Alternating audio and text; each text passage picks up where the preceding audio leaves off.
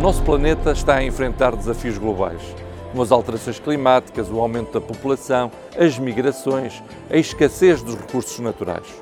Para ajudar a enfrentar e a vencer estes desafios, a União Europeia criou o Copérnicos, que é um sistema de satélites e sensores que estão atentos ao estado e à saúde do nosso planeta, que observa constantemente o nosso ambiente, reunindo e analisando uma vasta quantidade de dados que depois são disponibilizados em forma de gráficos, estatísticas e mapas.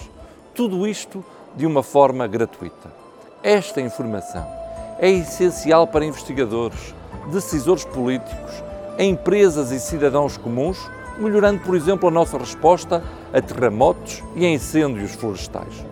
O Copérnicos utiliza uma larga rede de satélites, chamados sentinelas, juntamente com satélites de outras empresas ou países e também uma rede de sensores na Terra.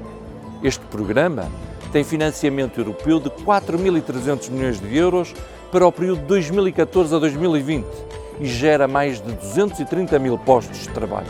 O Copérnicos monitoriza o nosso planeta, melhorando a prevenção e o combate a crises e desastres. É uma forte ferramenta para a nossa segurança.